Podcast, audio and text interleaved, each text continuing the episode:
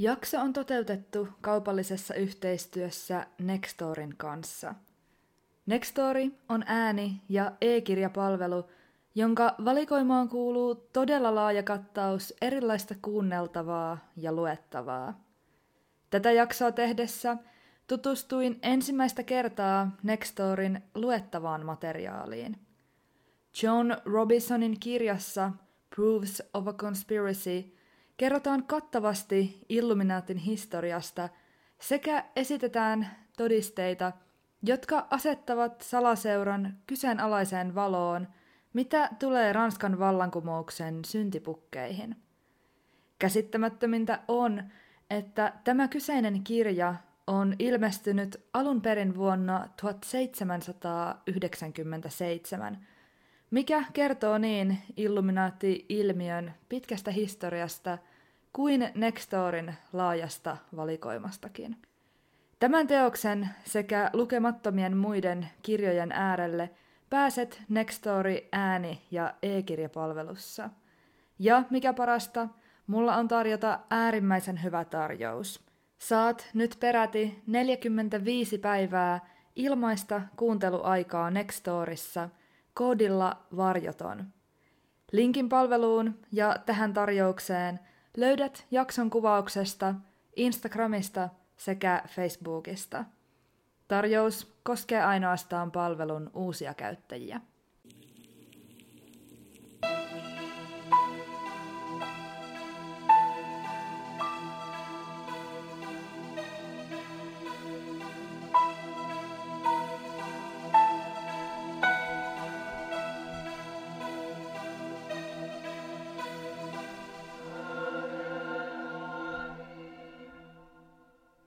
Oikein paljon tervetuloa Varjoton podcastin uuden jakson pariin. Mahtavaa, että oot löytänyt tänne. Varjoton on podcast, joka käsittelee erilaisia mysteerejä, aina selvittämättömistä rikoksista, yliluonnollisiin ilmiöihin ja mitä erikoisimpiin salaliittoteorioihin. Jaksot ilmestyvät joka toinen sunnuntai, ja niitä voit kuunnella yleisimmistä podcast-palveluista – Aiheita pyrin käsittelemään aina avoimella mielenkiinnolla, jättämättä mitään puolta varjoon. Tämä jakso on toinen osa Varjoton podcastin ensimmäisellä kaudella alkunsa saaneelle Salaliittoteorioiden helmiä sarjalle. Jälleen siis melko pitkän tauon jälkeen on aika asetella foliohattu päähän ja sukeltaa salaliittoteorioiden maailmaan. Tässä jaksossa alkuperäisenä tarkoituksenani oli esitellä edellisen kerran tavoin kolme erilaista salaliittoteoriaa. Kirjoitusvaiheessa tämä yksi aihe osoittautui kuitenkin odotettua hyvin paljon laajemmaksi ja monimutkaisemmaksi, joten päädyin rajaamaan jakson käsittelemään tällä kertaa ainoastaan tätä kyseistä aihepiiriä. Uusi maailmanjärjestys sekä Illuminaatti ovat käsitteitä, jotka tulevat vastaan lähes poikkeuksetta, kun on puhe salaliittoteorioista. Termit yhdistetään vahvasti toisiinsa, ja tätä jaksoa tehdessäni koinkin, etten oikein voi käsitellä niistä toista, mainitsematta toista. Uusi maailmanjärjestys ja Illuminaatti eivät kuitenkaan tarkoita samaa asiaa, vaikka ne linkittyvätkin vahvasti toisiinsa. Tässä jaksossa perehdymme syvemmin siihen, mistä on todella kyse. Onko kaikki ainoastaan korkealentoista teoriaa vai piileekö jossakin syvemmällä totuutta?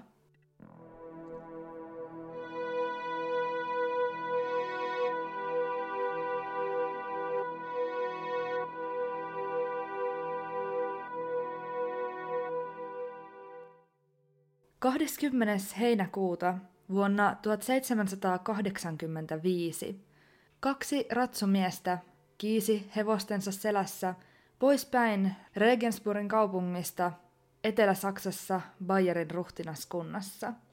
Ilma oli hyvin myrskyinen, sade piiskasi maata ja taivasta halkoivat salamat.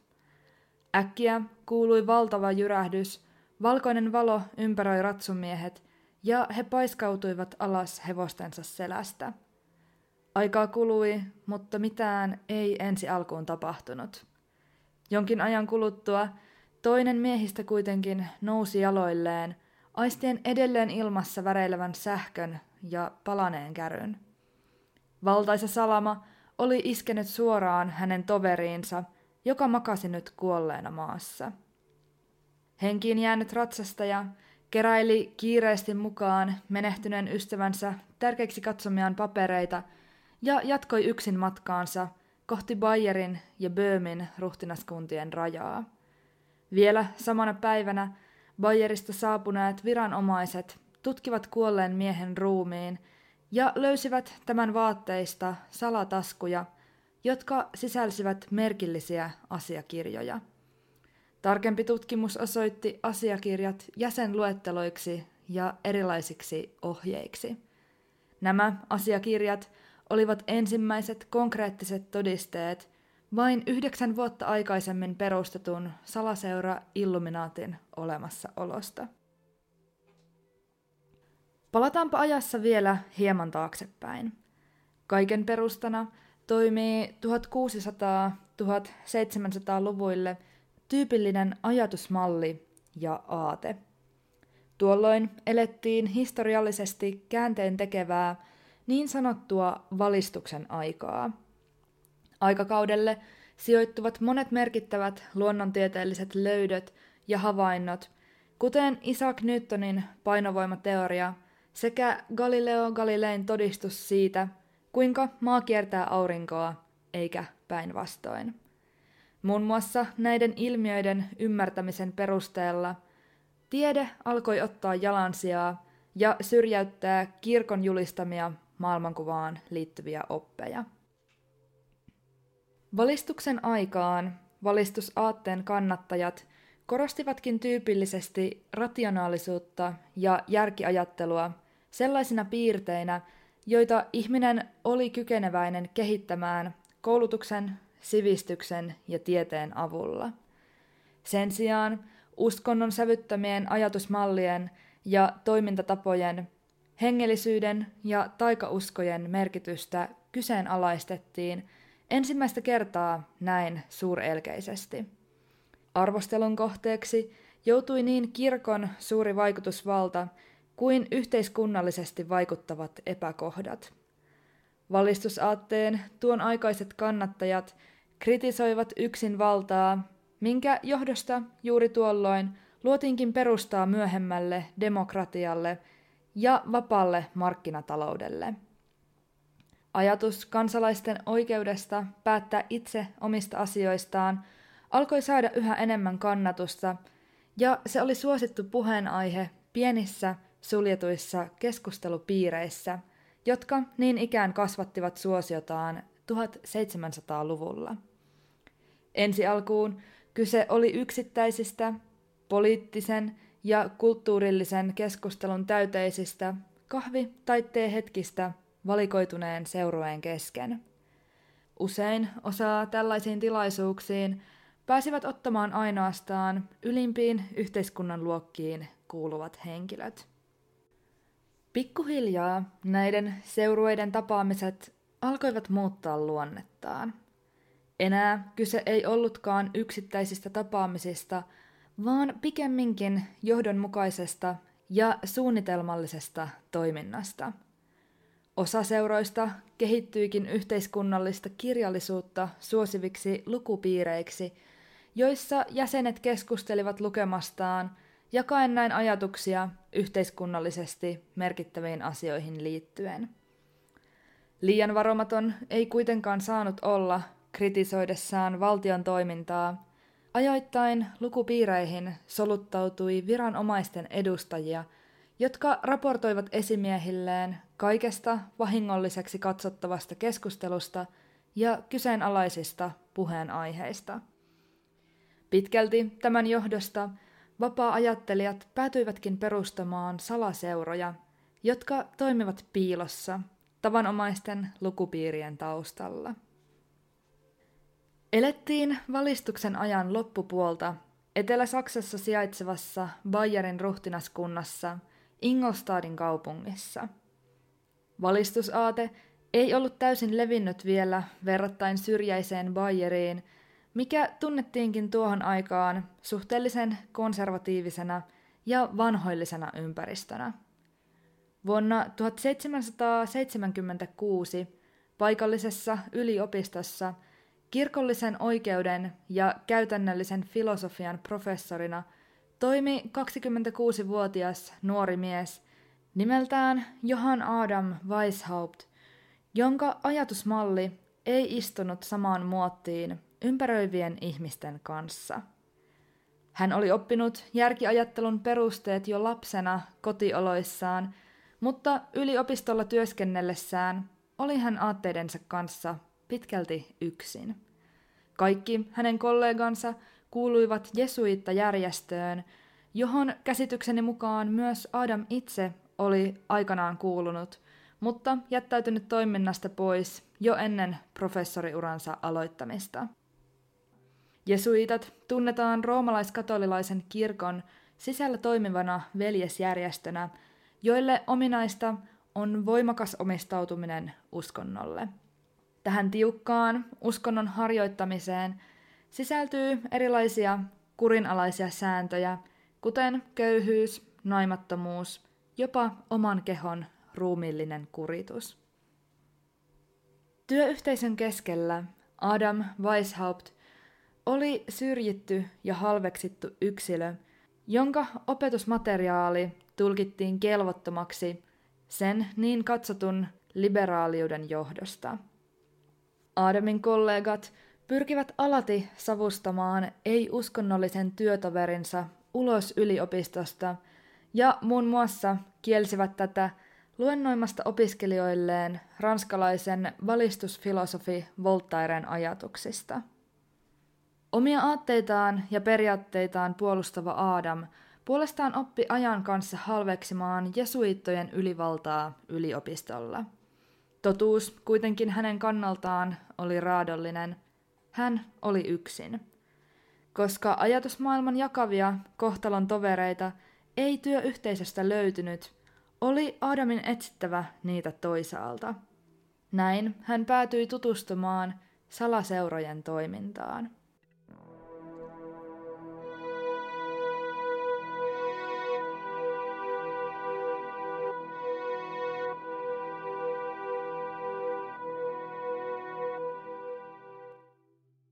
Ensimmäisenä Adam kääntyi jo olemassa olevan salaseuran vapaamuurarien puoleen, sillä hän koki vapaamuurareiden toiminnan ja ajatusmallin itselleen ominaiseksi. Vapaamuurareihin liittyminen ei kuitenkaan ollut vaihtoehto Adamin kohdalla seuran toiminnan osoittauduttua hänelle liian kalliiksi. Vapaamuurareiden jäsenet eivät myöskään olleet toivotun avoimia mitä tulee Aadamin edistyksellisiin aatteisiin? Näin ollen vapaamuurareista sekä aikaisemmista lukupiirikokemuksistaan inspiroituneena Adam Weishaupt perusti yhdessä muutaman opiskelijansa kanssa ensimmäinen toukokuuta vuonna 1776 oman salaseuran, joka kantoi ensi alkuun nimeä Bund der Perfektibilisten – eli täydellisyyden liitto. Nimi juontuu tavoitteesta luoda täydellinen yhteiskunta, joka kyettäisiin saavuttamaan koulutuksen ja valistuksen avulla. Korkeammalle tähtäävä ja pidempiaikainen tavoite oli pikkuhiljaa päästä eroon monista valtainstituutioista, kuten kirkosta sekä monarkioista, kuitenkin ainoastaan rauhanomaisin keinoin kuten sanottu, valistuksen ja koulutuksen kautta. Yhdessä neljän opiskelijansa kanssa Adam kokoontui yöllä soihtujen valossa seuran salaisiin tapaamisiin, missä keksittiin jäsenille salanimet sekä valittiin seuran symboliksi roomalaisesta mytologiasta tuttu Minervan pöllö, joka oli kautta aikojen toiminut tiedon, viisauden ja tarkkanäköisyyden symbolina. Adamin salaseuran perusaatteen mukaan kaiken inhimillisen toiminnan taustalla pitäisi vaikuttaa aina järki valtion ja kirkon vallan sijaan. Tämän kaltainen vallitsevan yhteiskuntajärjestyksen kyseenalaistaminen ja kritisoiminen oli kuitenkin 1700-luvun Euroopassa hengenvaarallista, minkä johdosta salaseuran täytyi pysyä salaisena. Seuran jäsenet joutuivatkin testiin, jossa heidän todellista arvopohjaansa mitattiin. Adam halusi varmistaa, että kaikkien salaseuran jäsenten ajatusmaailma kohtaa, minkä johdosta hän laati listan kirjoista, jotka jokaisen toiminnassa mukana olevan tulisi lukea. Tämän jälkeen heitä kaikkia tultaisiin kuulustelemaan kirjojen sisällöstä. Mainittakoon, että suuri osa näistä Adamin listalle päätyneistä kirjoista kuuluivat jesuittavaltaisella yliopistolla kiellettyjen teosten luetteloon. Salaseura toimi pari vuotta sellaisenaan, kunnes jäsenet kokivat nimen vaihtamisen aiheelliseksi. Bund der Perfektbilistään ei ollut iskevä tai muutoin seuran imagolle sovelias nimi. Harkinnan jälkeen uudeksi nimeksi valittiin Illuminaten Order, eli Illuminaatin sääntökunta.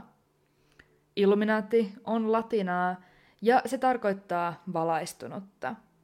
Seuran perusidea siis täyttyi. Tieto, järki ja rationaalisuus olivat avain valaistumiseen. Jo hyvin pian salaseuran perustamisen jälkeen Adam itse liittyi vapaamuurareihin, toiveissaan saada esimerkkiä ja inspiraatiota oman seuransa Illuminaatin pyörittämiseen sekä löytää mahdollisia uusia jäseniä, joita vapaamuurareiden joukosta voisi värvätä. Itselleni jäi epäselväksi, millä perusteella Adamin liittyminen vapaamuurareihin oli tässä kohtaa mahdollista, kun se vielä aikaisemmin oli ollut liian kallista – eikä Adamia muutoinkaan kelpuutettu jäseneksi. Vapaamuurareista Adam omaksui tavan uskotella seuran jäsenille, kuinka heitä pidettiin kaiken aikaa silmällä. Tarkkailtuna olemisen pelko lisäsi jäsenten uskollisuutta sekä kannusti ahkeruuteen. Yhteistyö toi myös Illuminatin runsaan määrän uusia jäseniä – ja seura kasvoikin huimaa vauhtia. Valtaosa jäsenistä lukeutui kaupungin ehdottomaan eliittiin, hovimiehiin, tiedemiehiin, taiteilijoihin, jopa pappeihin. Jäseniksi ei hyväksytty kuitenkaan ketä tahansa. Esimerkiksi naiset, juutalaiset, munkit ja toisten salaseurojen jäsenet olivat henkilöitä, joille hyväksyminen Illuminaatin jäseneksi jäi ainoastaan haaveeksi. Sen sijaan rikkaat, kristityt miehet olivat enemmän kuin tervetulleita. Illuminaatti houkutteli kuitenkin myös uskonnottomia ja ateisteja, sillä se oli hyvin todennäköisesti ainoa 1700-luvun Euroopassa toiminut salaseura, joka ei edellyttänyt jäseniltään minkäänlaista uskoa Jumalaan. Vuoteen 1784 mennessä seura oli kasvanut suurimmilleen ja siinä olikin jäseniä todistetusti ainakin 650, joskin Adam itse on kertonut jäsenten todellisen määrän ollen noihin aikoihin peräti 2000 luokkaa.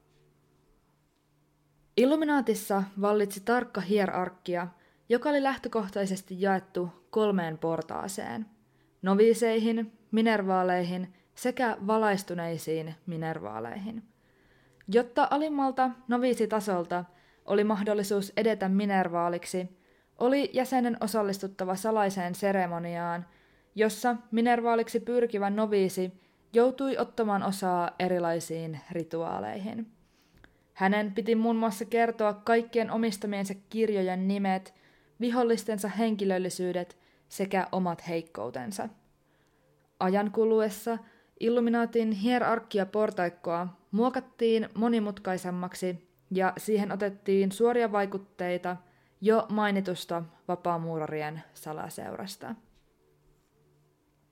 Illuminaatin toimintaan ulkopuolelta haasteita loi ruusuristiläisten järjestö, jonka toiminta perustuu Illuminatiin verrattuna lähestulkoon päinvastaiseen suuntaan, mystiikkaan ja okkultismiin eli salatietoon.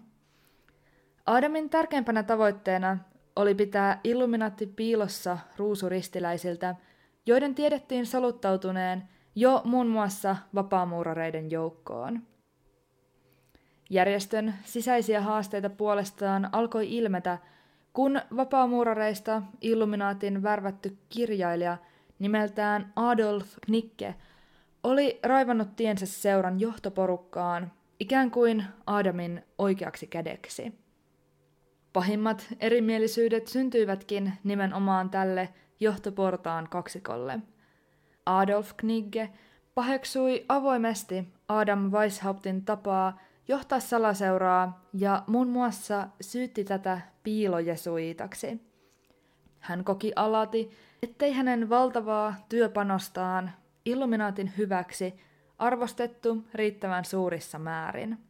Knigge hyväksyi tietoisesti Illuminaatin uudeksi jäseniksi henkilöitä, jotka kannattivat ruusuristiläisten mystiikkaan liittyviä aatteita. Lisäksi hänen kauttaan järjestöön otettiin uusia jäseniä myös suoraan ruusuristiläisten joukosta. Sisäpiiriin päässeet ruusuristiläiset alkoivatkin niin nopeasti musta maalata Illuminaattia julkisesti ja levittää perättömiä väitteitä, joiden mukaan vallankumouksellisen Illuminaatin perimmäisenä tavoitteena on aiheuttaa haittaa ympäröivälle yhteiskunnalle – Asiat eivät sujuneet mutkattomasti myöskään seuran jäsenten keskuudessa. Vaikka erään erityisen kärjistyneeksi kasvaneen konfliktin seurauksena Adolf Knicke oli erotettu Illuminaatista, toisin ajattelijoiden määrä oli kasvanut, mikä aiheutti uudenlaisia kiistoja seuran jäsenten välille. Yhdessä nämä sisäiset ja ulkoiset ristiriidat – olivat koetelleet Illuminaatin kestokykyä jo pitkään, mutta viimeinen ratkaiseva isku koettiin aivan 1700-luvun loppupuolella. Tuolloin yhteiskunnallisesti haitalliseksi leimatun salaseuran jäsenten nimiä alkoi yksi toisensa jälkeen vuotaa julkisuuteen. Paljastuneiden jäsenten joukossa oli runsaasti hallinnollisesti merkittävissä asemassa työskenteleviä henkilöitä, mikä aiheutti ilmiönä yleistä sekasortoa ja paniikkia. Vaikka vaikutusvaltaisten henkilöiden osuus salaseuran jäsenistössä oli pieni, syntyi ajatus siitä, kuinka heillä olisi mahdollisuus salassa vaikuttaa päätännällisiin asioihin, kuten oikeusjärjestelmän toimintaan ja vallan jakautumiseen yhteiskunnassa. Yleisen huolen syntymisen myötä Bayerin vaaliruhtinas Karle Theodor määräsi kaikkien salaseurojen, mukaan lukien Illuminatin toiminnan, siitä hetkestä eteenpäin laittomaksi. Näin ollen 11 vuotta kestäneen toimintansa jälkeen Illuminatin toiminta lakkautettiin ja se kuihtui pikkuhiljaa valtiovallan päätöksen johdosta. Adam Weishaupt erotettiin virastaan yliopistolla. Hän koki muutoinkin vahvaa turvattomuuden tunnetta kotikaupungissaan, minkä seurauksena mies pakeni Regensburgin kaupunkiin käsityöläiseksi naamioituneena. Hän ei kuitenkaan koskaan kääntänyt selkäänsä rakkaalle seuralleen. Vielä Regensburgissa oleillessaan – Mies sai kaiken aikaa olla varoillaan, sillä moninaisten syytösten johdosta hän joutui vainoamisen kohteeksi. Lopulta Adam päätyykin pakenemaan kaupungista yhdessä ystävänsä kanssa. Myrskyisestä ilmasta huolimatta kaksikko nousi ratsujensa selkään ja lähti taittamaan matkaa kohti Gothan kaupunkia. Adam pääsi turvallisesti perille saakka, toisin kuin hänen toverinsa, joka menehtyi matkalla Salaman iskuun. Adam eli Gothassa maanpakolaisena aina vuoteen 1830 saakka. Tässä vaiheessa useimmat uskoivat Illuminaatin olevan enää menneisyyteen sijoittuva muisto, mutta oliko se sitä? Kuihtuiko salaseuran toiminta todella kasaan siten, kuin historian kirjat asian meille esittävät, vai jatkoiko seura salaista toimintaansa pimennossa, kasvattaen pikkuhiljaa vaikutusvaltaansa, tähdeten kohti uutta maailmanjärjestystä?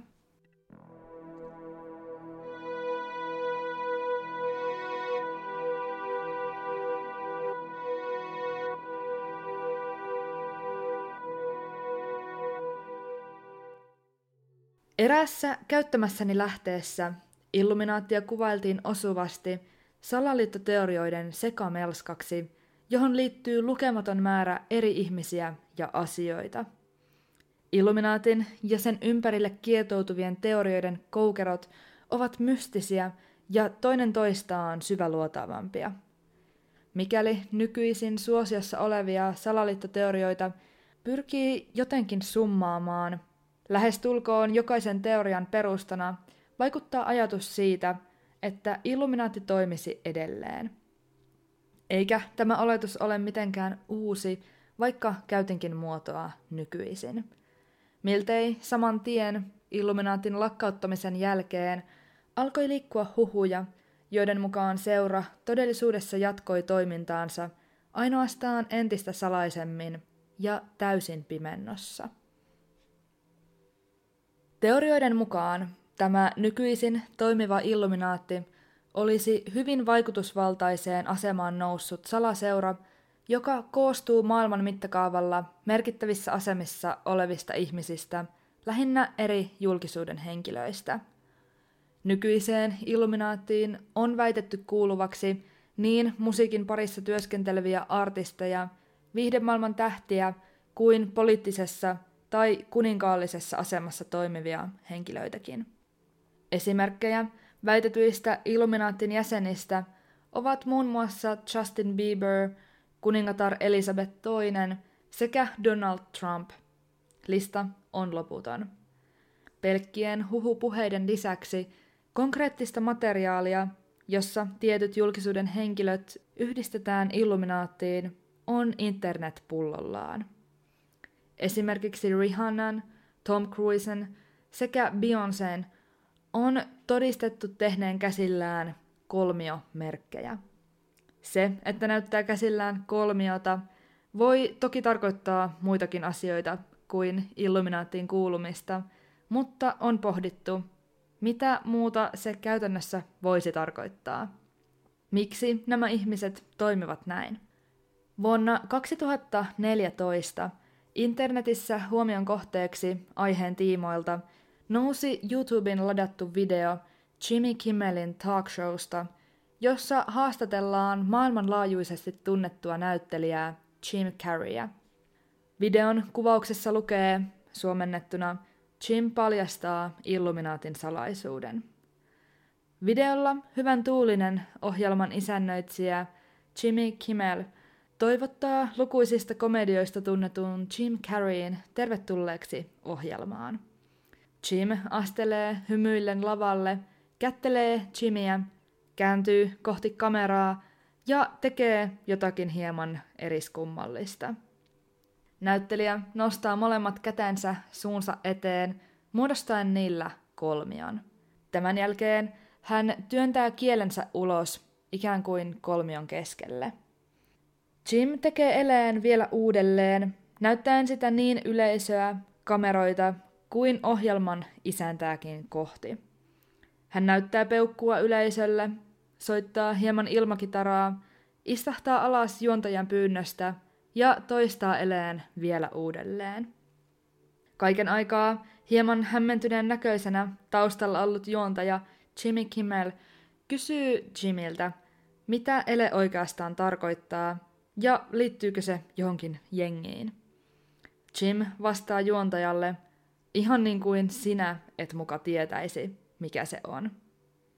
Miehet keskustelevat hetken eleestä ja siitä, kuinka juontaja Jimmy Kimmelillä ei ole ainakaan olevinaan aavistustakaan merkin tarkoituksesta. Tämän jälkeen Jim Carrey alkaa kertoa, kuinka hän on lopen kyllästynyt salailuun ja valheisiin. Hän paljastaa merkin olevan Illuminaatin salainen symboli All Mocking Tongue, eli suomennettuna jotakuinkin kaikkea tai kaiken pilkkaava kieli. Jim jatkaa kertomalla, kuinka vuosien ajan hallitus on palkanut ihmisiä viihdealalle harhauttamaan kansalaisia, jotta kukaan ei tajuaisi, mitä oikeasti on meneillään. Showbisneksen avulla ihmiset kyetään pitämään tottelevaisina ja helposti ohjailtavina. Videon loppua kohden kaikki alkaa kuitenkin kääntyä selkeäksi vitsiksi. Videon lopussa Jim ja Jimmy tekevät eleen vielä yhdessä kohti kameraa. Video on monella tapaa humoristinen, mutta moni uskoo, ettei se ole täysin totuudenmukainen. Videolla kuuluu paikalla olleiden ihmisten nauru ja kannustus, mutta kommenttikenttää selatessa törmää välittömästi oletukseen siitä, kuinka ääniä on lisätty jälkikäteen. Itse asiassa moni on sitä mieltä, ettei paikan päällä tilanteessa ollut mitään hauskaa tai hulvatonta, vaan kaikki nauru, mikä videolla kuuluu, on lisätty jälkikäteen. Todellisuudessa tunnelma paikan päällä olisi ollut ahdistava ja painostava. Väitettä voidaan katsoa tukevaksi sen, ettei nauravaa yleisöä näytetä kuvassa missään vaiheessa videota. Täytyy myöntää, että mikäli videota pyrkii seuraamaan huomioimatta tuota naurua, sen luonne muuttuu ainakin ajoittain runsaasti. Toki loppua kohden tunnelma kevenee kaikin puolin. Toisaalta, mikäli tietää näyttelijä Jim Carreyä millään tavoin, on varmasti helposti kuviteltavissa, kuinka tällä saattaisi olla mietittynä tämän kaltainen vitsi talkshowhun mennessä.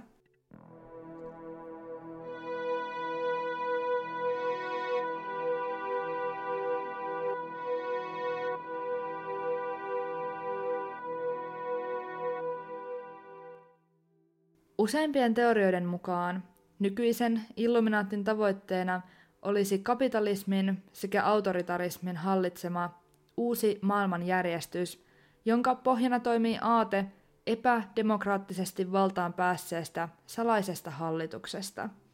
Sen tyylisestä, mistä jo 1700-luvulla maalailtiin kauhukuvia. Uuden maailmanjärjestyksen uskotaan mahdollisesti pitävän sisällään hallinnon lisäksi esimerkiksi yhden maailmanlaajuisen uskonnon. Illuminatin lisäksi uuden maailmanjärjestyksen toteuttajaksi on ehdotettu muun muassa jaksossa jo mainittua vapaamuurareiden liikettä. Yleisesti uusi maailmanjärjestys on päämäärä, mikä yhdistyy todella moneen salaliittoteoriaan. Osassa teorioista se nähdään uskonnon vastaisena saatanan palvontaan yhdistettynä liikkeenä, jonka tavoitteena on kaikkien maailmassa vallitsevien uskontojen syrjäyttäminen ja Luciferin palvominen. Suunnitelman toteuttamiseksi ja saavuttamiseksi Illuminaatin uskotaan manipuloivan maailman valuuttoja, osakemarkkinoita ja vaaleja sekä järjestävän salamurhia.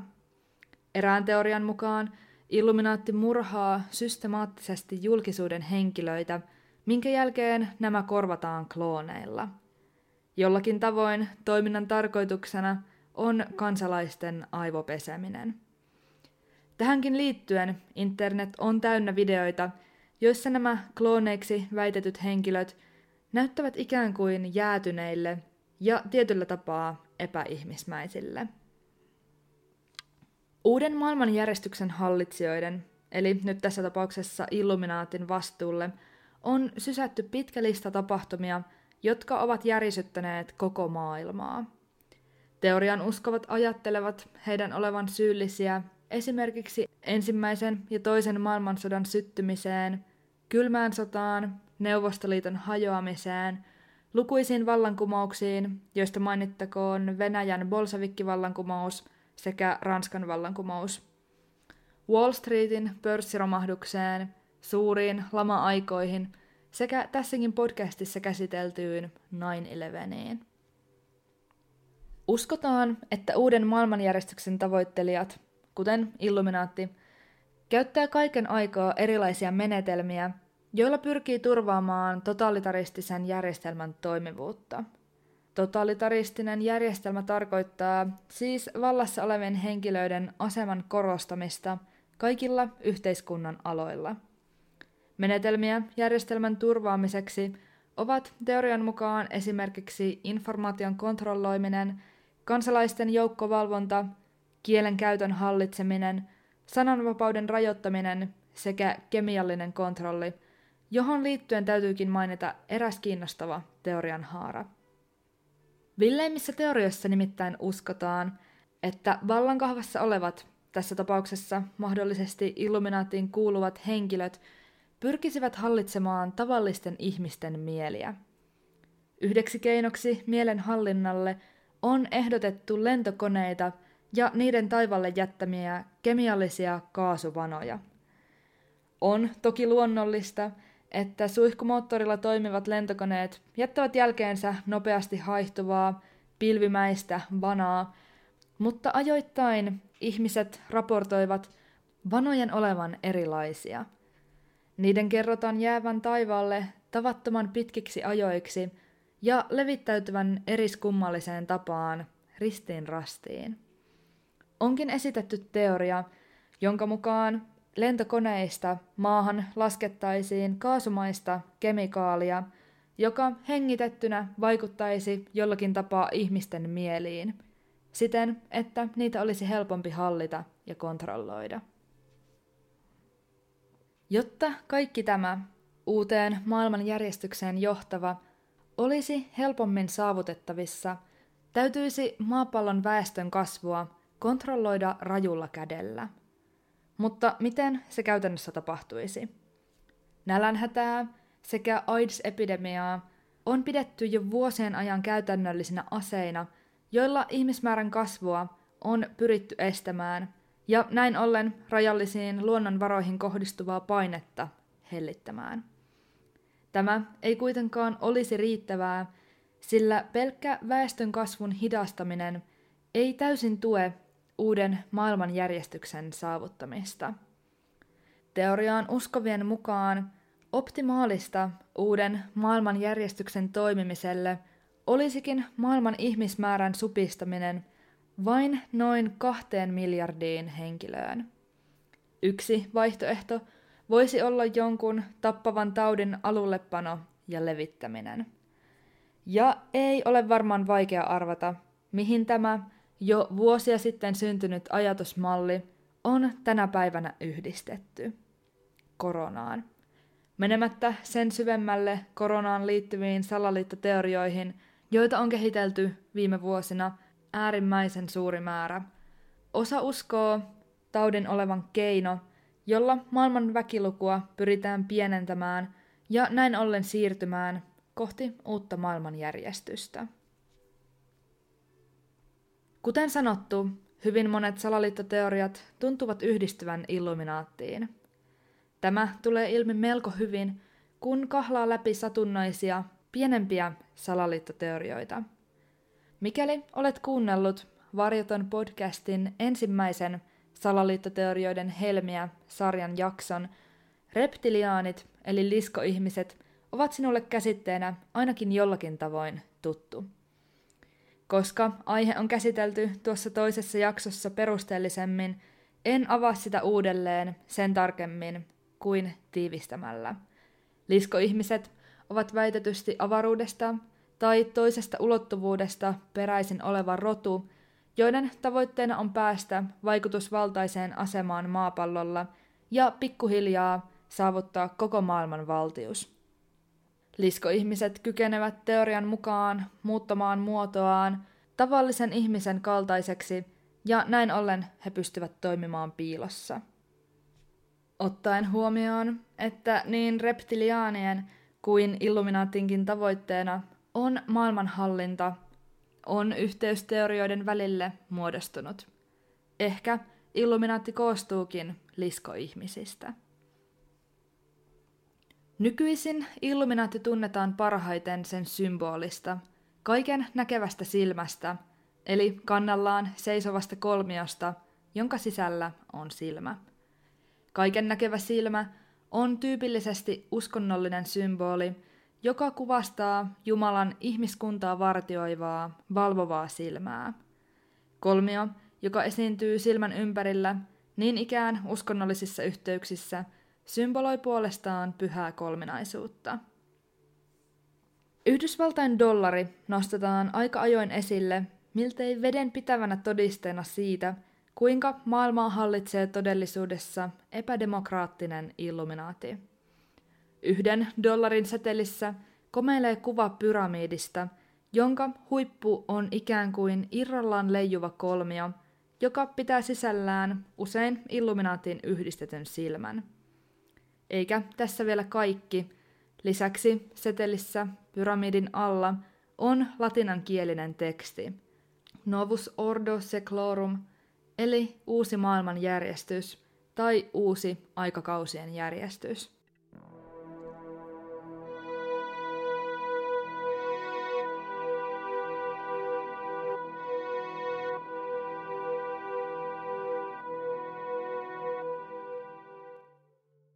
Eräs ehkä miltei hupaisa yksityiskohta liittyy nimenomaan Illuminaatti-nimeen.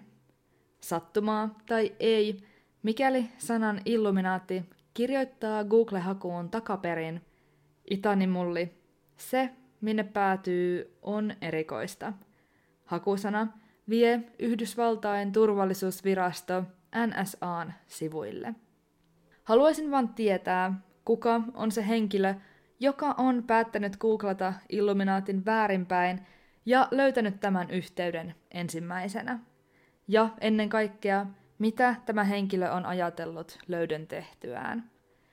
Täytyy sanoa, oli Illuminaatin nykyinen toiminta totta tai ei, mielestäni mitä tähän yksityiskohtaan tulee, on jonkinlaisen pilan mahdollisuus melko suuri. Ei olisi ensimmäinen, eikä varmasti viimeinenkään kerta – kun internetissä jokin tietty hakusana ohjataan viemään jollekin tietylle sivulle, tarkoituksena pilailla, hauskuttaa tai esimerkiksi ivailla. Illuminaattiin ja sen uskottuun nykyiseen toimintaan liittyy eräs asia, jota pohdin itse runsaasti tätä jaksoa kirjoittaessani. Eräs suuri ristiriita – Alkujaanhan Illuminaatti tunnettiin kansalaisten omaa ajattelua ja itsemääräämisoikeutta korostavana, kaikenlaista yksinvaltiutta ja kapitalismia halventavana liikkeenä. Nykyisin Illuminaatin ideologian uskotaan kuitenkin olevan täysin päinvastainen. Herää kysymys, mikäli kaikki tai edes osa Illuminaatin yhdistetyistä salaliittoteorioista pitäisikin paikkaansa – missä vaiheessa aate toiminnan taustalla olisi kellahtanut täysin päälaelleen? Vai olisiko kyseessä kaksi täysin toisistaan poikkeavaa salaseuraa, jotka vain kantavat tai ovat kantaneet samaa nimeä? Tämä salaliittoteoria on monella tapaa poikkeava. Historiassa on vaikuttanut salaseura, joka on kantanut Illuminaattin nimeä – ja se on täyttä faktaa. Näin ollen ei ole siis mitenkään vaikea ajatusmalli, mikäli haluaa ajatella tuon liikkeen toiminnan jatkuneen ja laajentuneen. Vahvoista ja vuodesta toiseen kantavista salaliittoteorioista huolimatta ei ole olemassa mitään konkreettisia todisteita, joiden perusteella voitaisiin sanoa Illuminaatin jatkaneen toimintaansa sen lakkauttamisen jälkeen – saati toimivan yhä tänä päivänä. Kuten monista muista salaliittoteorioista, on tästäkin aiheesta erittäin haastavaa kertoa kuulostamatta puolueelliselta ja salaliittoa puolustelevalta. Tavoitteenani oli kuitenkin kertoa asiasta objektiivisesti, esitellen teorioita, joita Illuminatiin kietoutuu.